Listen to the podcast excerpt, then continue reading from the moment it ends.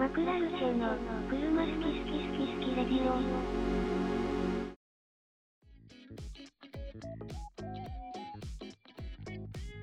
こんにちは。こんにちは。こんにちは。今日も始まりました。車好き好きラジオ。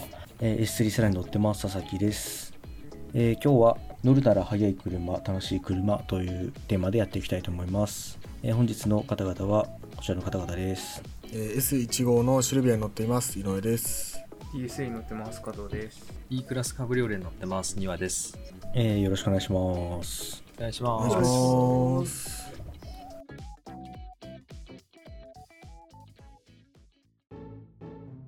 マクラルチェの車好き好き好き好きレディオ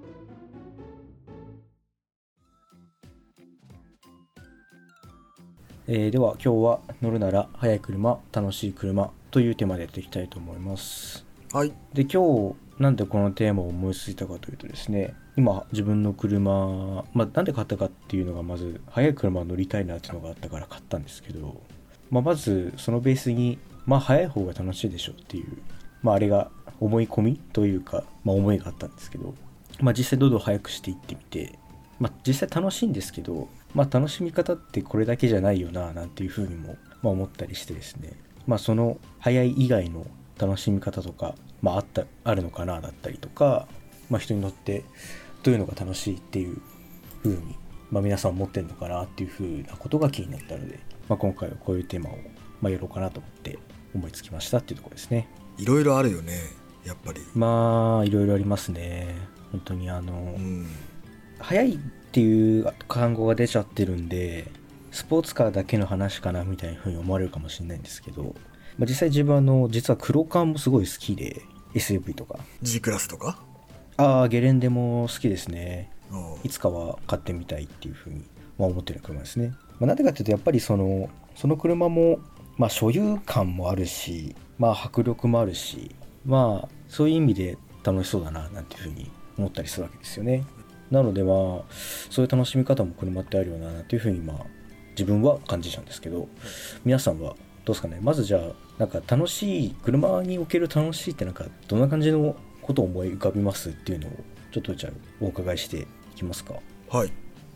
じゃあ加藤加藤さんじゃあどうですかねなんか車乗ってて乗っててでもいいですし、まあ、普通に車ってこういう楽しみ方あるよなみたいなやつとかあればなんか、そうね、難しいよね。えっと、楽しいっていうのが、はいまあ、イコール早いっていうことじゃないわけじゃん。この問いとしては。まあそうですねはいなんかその、なんていうかな。自分が思った通りに動いてくれるとか、うんそういうところなのかなと思って。早く走りたい人は早く走れればそれは楽しいだろうし、うん曲がってくれるのが楽しい。曲がってくれるのが楽しいってなんか変だけど、思った方向に思った動きをしてくれるのが楽しいって思う人は、それが、そういう車、速さなんて関係ないだろうし、うん個人的には後者かなっていうのはあるかな。車が楽しいって思うのは、なんか、思った動きをするっていうか、なるほどこっちに行こうとか、こう動こうって思った時に、その反応、車がその反応が速い方がうん気持ちいいよね。って思ってるなんか意外でしたねなんか加藤さん意外だね。なんかあのキャンプとか行ってるじゃないですかはいやだから、まあ、そういう楽しみそういうところに行ける相棒いいよねみたいな感じの話になって。なんかちょっとまあラブ4とかそこら辺の車出てくるのかなと思ってましたけど、ーなんか、あ、まあそ、もちろんそれもあるんだけど、なんか、乗るならとかいうあれだったから、そっちの方なのかなと思って。例えばその、見てる方とか、DS3 なんかはそうなんだけど、なんていうか、えっ、と、一目惚れに近い状態で買ってるから、あ、そうなの？性能とか、うん、性能とかあんまり考えたことなかったなと思って。そうなんだ。。それはねあのカーセンサーで見て条件入れて出てきてあ DS3 って車があるんやってで知ったから。初めから狙ってたわけじゃないので、まあそう そういう面、えっとの運転してる時じゃなくてあでもそういうはい別にそこに限らなくても、うん。はい、いいと思いますよその面そその外側から考える面。てかまあとにかく車乗ってる持ってる。車を所有するという、うその状態において、まあ、眺めてるのが一番楽しい人もいるでしょうし、まあ、もちろん乗ってるのも楽しい人いるでしょうしこう実用的に使ってるなんか物を乗っけてうん走ってる時が一番楽しいっていう人もいるかもしれないですし、まあそこのどこがトップに来るのかなっていうのが聞きたいところですよね。ああそれで言うとまださっき言ったその車の動きが思った通りっていうのもだし見た目うん。かな。車のそのエンジンの性能かとかは私はそんなにわからないのでどっちかというと見て楽しんでる人かな。うん、撮り鉄とかに近い感じ。撮り鉄パターン。なるほど。撮り鉄だね。です。わかりました。まあ見てまあ確かに DS3 はまあ一番のセールスポイントどこですかって言われたらまあ見た目でしょうね見た目もいいしね、う内装もなんか洒落てるしね。見た目とインテリアだよねやっぱり、うん。そう。メーターがいけてるよねなんかあの時計。メーター。ちょっと洒落た時計みたいな。ねうん。なんかちょっと高いあの G ショックみたいなやつですよね 例えのあれがもう語彙が貧乏すぎるでしょ。針から抜けてない。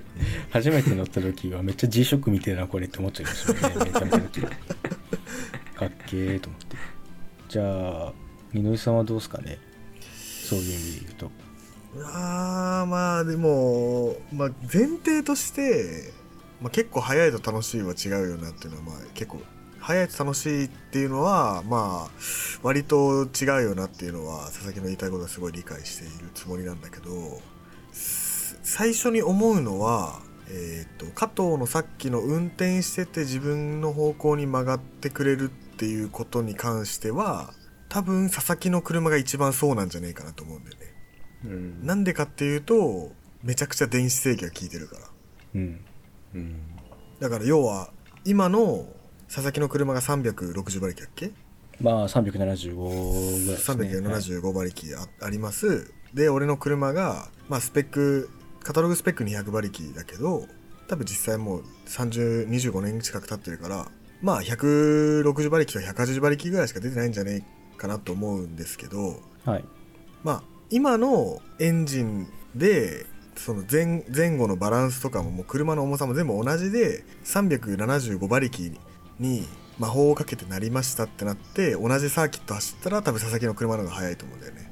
はい。っていう意味で言うと自分が思った方向にハンドルを切ると進んでくれるっていう速い車っていう点だともう絶対にその運転が楽しいでいったい楽しいという点で自分が思った方向に行くよっていう点だけを取ってみたら絶対俺の車よりも佐々木の車の方がいい。はい。でしかも佐々木の車の方が速いっていうことを考えるとスポーツカーに乗ってる人はスポーツカーに乗ってるぜっていう楽しさをを見出してると思うんですよ。うんはいうんそうですね。だからまあ見た目の方が多分ねシルビアとかに乗ってる人は見た目が好きで買ってる人がすごい多い。イメージがある、俺もまあその一人だったんだけど車の見た目がすごい好き。でマニュアルだ、オートマだっていうのは意外とまあまシルビアだったらマニュアルでしょターボでしょっていう人がまあほとんどだからまあ必然的にスペック R のターボの車が増えていくのはまあ必然なのかなとは思うんだけど、まはい。あ、それは置いといても、まあ、見た目で買ってる人が多いかなっていうところ。うんで考えていくと楽しい車っていうのはやっぱり自分がかっこいいかわいい綺麗とかって思う車に乗るのが楽しい車なので楽しい車が実はたまたま速い車だったっていうあれもある気がするんだよね。もうフェラーリの見た目が好きすぎて買ったらフェラーリ超速いじゃんみたいな。さ、まあ自分も確かにそれはあるなっていうのはちょっと思いましたね。そうそうそうそうそう。うん。でまあそれはまあちょっと話がごちゃごちゃしてるから置いといてまあ井上の意見を言うんですけど井上的には最近は内装が大事かなっていうのはすごいあるね。その降りて見る見てこう眺めて結構シルビア乗ってる人とかでも多いのよ。コンビニで泊まってシルビアを見ながらコーヒー買ってタバコ吸う時間が好きみたいなやつが結構いてうん。俺はそれ意味わかんないんだよね正直。なるほど。はい。そうそうそう。いや意味はわ何？気持ちはわかるんだけど意味はわかんないっていうのがなんかうん。俺は絶対やんねえなっていう世界。それはあれですかね。結局その見た目が外の見た目がその人たちほど刺さってないみたいなそういう話になるんですかね。いやもうその人たちがもう好きすぎるっていう。あ刺さりすぎてるそう大好きっていうその人たちがもうん。うラブなのよ、シルビア俺はライクぐらいだから。はいはい。でどっちかっていうとなんか最近思うのは内装がすごい綺麗とかの方がこう所有感があるのかなっていう。っていうのも車に乗ってる時間っていうか車を所有してる時間の中で一番長い時間って内装を見てる時間が一番長いと思うそれこのラジオの内装の回でも話になりましたね。ああそうなの？俺なんかいなかったような気がするけど、そうそうそう。でそうなんですよ。あのまあ要は24時間で終わっちゃったら寝てる時間が一番長いんだけどその内装を見てる時間が一番長いから綺麗な内装とかかっこいい内装スポーツカーだったらこうスープラみたいにコンソールが運転手の方向いてるとかうん。こうイギリス車の木目調のダッシュボードが綺麗とかアウディだったらすごい未来的なデジデジパネとかこうコンソールとかナビとか、ナビがダッシュボードからこう出てきたりとか、っていうところがすごいこう魅力的に感じるようになってきててはい。楽しい車は運転もそうだけどこう雰囲気をすごい重視してる車というか。うん。うんわかりますねでもそうそうそう。自分も雰囲気大事だと思いますね。本当に、うん。特別感っていうんですかね。うん。入った時の。まあその2台持ちとかだとできるかもしれないですけどまあこの車に乗るっていうこと自体が特別みたいな感じの車はずっと自分も欲しいと思ってるんですよね。まあそれが何なのかは置いといて。それで言うとその車のオプション装備っていうのがすごい大事なんですよ、個人的にははい。革シートだとか革シートなのか、ファブリックなのかそれともパネルがピアノブラックなのか木目なのかとかオーディオが純正なのか純正オプションの社外品なのかサンルーフがあるのかないのかとかメーターがデジパネなのか針なのかとかそこら辺がすごい細かくこう気になるんだよね最近。で言うとあのロータスがダメになっちゃいますけど。いやロータスは 何もないっていう良さいやそうそうもうそそれが雰囲気じゃんだってあれは。うん。もうあれでだってね革シートでさ電動シートのもうなんか電話もついてますみたいな感じになってたらさベンツみたいに。うん。いやもうこのこのこれ分軽量化してよって話になるわけじゃないですかロータスのユーザーからしたら、そうですね。も椅子なんてもうガチャガチャガチャガチャでいいんだよみたいなさ、まあ、その車に合った雰囲気とかね。そうなんですよね。そこはすげえ最近大事だなって思いますね。乗っただけで楽しいみたいな大事ですよね。大事だね。確かにそういう楽しみ方もありますよね。本当に。まああのお出かけが楽しくなるよね。やっぱりそういう雰囲気があると。うん。まあそうですね。うん、でさもう綺麗な、ね、内装でまあ別に綺麗な俺が綺麗な内装好きだから綺麗な内装綺麗な内装って言ってるだけなんだけどまあスポーツカー好きな人ってこういうスポーツスポーティーな内装。自分が好きな内装でで俺なんかは綺麗な内装が最近すごい好きだからそれにプラスこういいオーディオが入ってるとか綺麗なその最新のナビが入ってるとかさはい。メーターがデジタルとか、まあ、針でもいいんだけどその雰囲気に合ったメーターが入ってて居住性がいいってなるとやっぱりこう遠出するにも苦労しないっていうかさうん。近くにスーパーに買い物行くのも、ね、楽しく行けるし遠出する時も楽しく遠出できるみたいなだからもう車好きの人ってさ渋滞もちょっと好きみたいな人もいるのよ。はい。ウェウェブ見てると。その自分の車に長く乗れるから。うん。それすもう最終じゃんと思って俺それその、まあ、ツイッターで見たんだけど。はい。そのツイート見てもう最終形じゃん車好きのと思ってさ。渋滞ってもう100人が100人嫌いなんだと思ってたらさ 実はもうその家に帰るまでの時間が長くなるから好きみたいな人も車に乗って、まもっと乗ってられるみたいなっていう思う人もいるみたいでうん。それすげえなっていう思ったね。なるほど。まあそういう楽しみ方も確かにありますよね。できればまあいいですよね。いやいいよね。じゃあ庭さんいかがでしょうか？その今の感じだと。どういう楽しみ方されますっていう、まあ、庭さんの場合屋根が開いたりとかいろいろギミックがあるんで あれですけど。いやー、実はこのテーマ全然個人的には結論が見えてなくて難しいなと思ってるんだけど、まあでも、やっぱり運転してる時がこう楽しいっていうか、思い通りに動く感じ、手足の延長みたいにこう使えるうん。のってやっぱこう自分の足では行けない距離をこうやっぱ行けるその自由な感じっていうかはい。が楽しいっていうかななんかううまいこと表現できないんですけどまああのやっぱり運転してどっか移動してる時がやっぱり楽しいなっていうふうに思うんですけど、はい。なんでやっぱり運転してる操作感を楽しんでるっていう意味ではなんかこう人馬一体一体感はい。こそがなんか楽しさなのかなと思いつつただ人馬一体って言っても移動手段としてある程度優れていてほしい快適性があってほしいって思うんで若干こうラグジュアリー性も求めるんですよ。なんでなんかこうすごい細かいっていうかマニアックな感じになっちゃうんですけど、はい。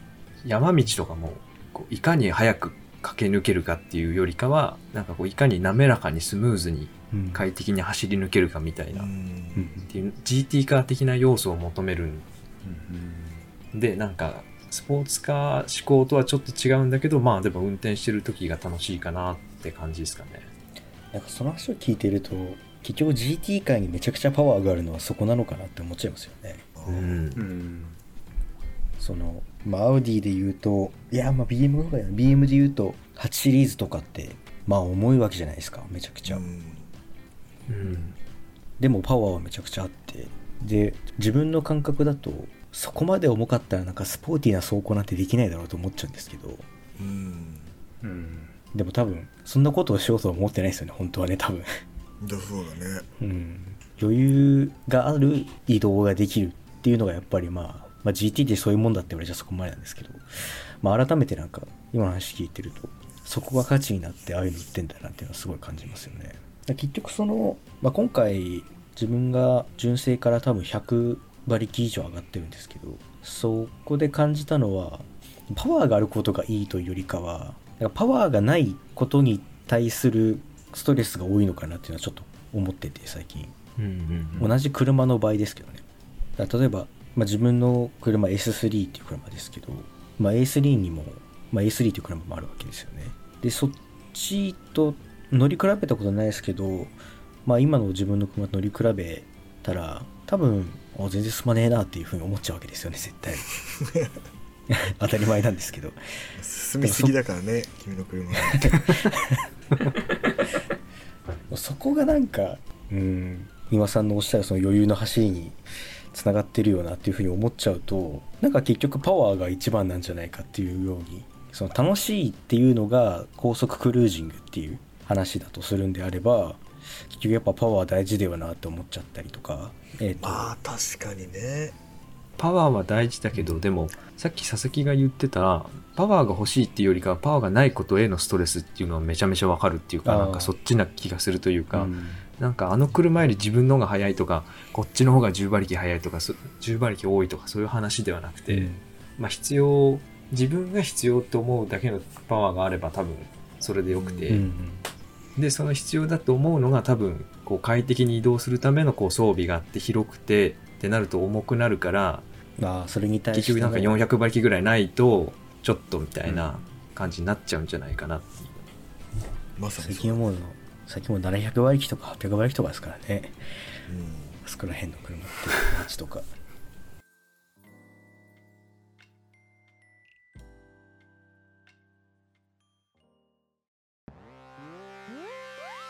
マクラルシェの、車好き好き好き好きレディオ。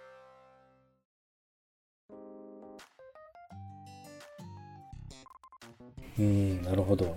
まあ確かにななんか超高級車で、まあ、コンチネンタル GT とかみたいにさもう中もダイヤモンドステッチでノブがさクリスタルでさはいはい。ダイヤ使ってますみたいな、ねそうねみたいなそのスワロフスキーですみたいなさ車でさ、はいはいはい。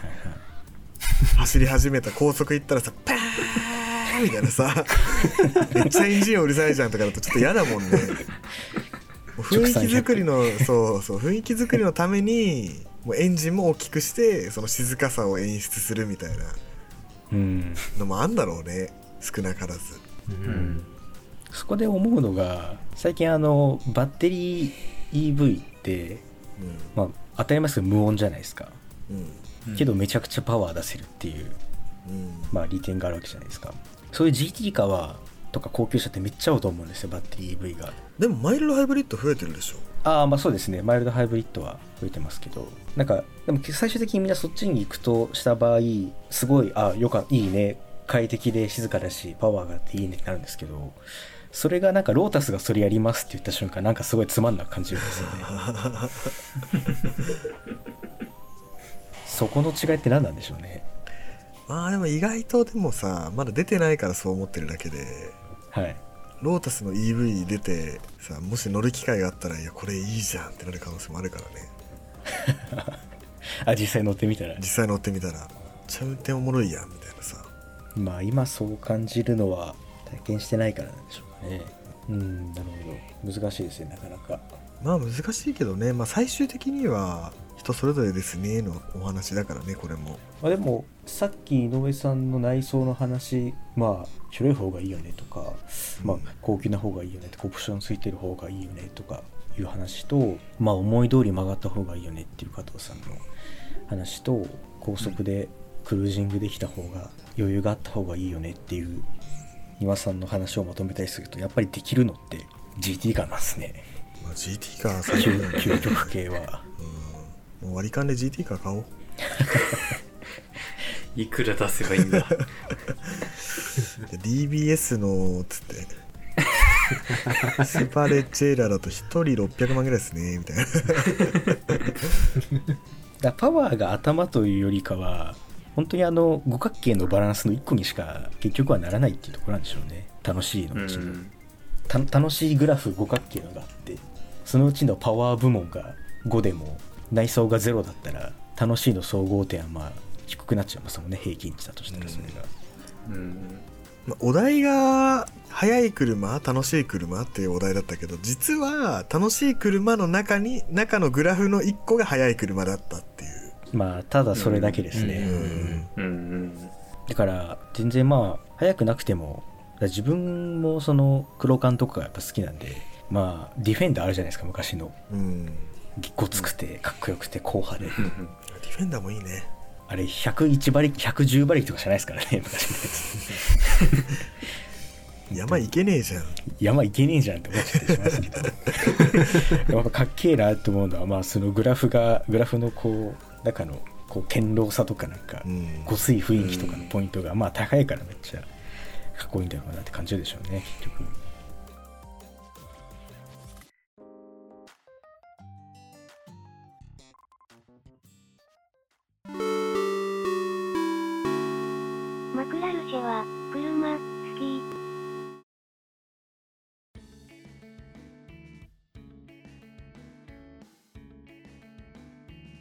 まあ、今回まとめると、まあ、最後井上さんがおっしゃっていた、まあ、楽しい車の中のグラフの1個に1個というか、まあ、1種類に、まあ、速いっていう速いとか速い車っていうものが、まあ、入ってくるだけで、まあ、そもそもこのお題の速い車楽しい車っていうのは横に並ぶ、まあ、ものじゃなかったってことですよね結局。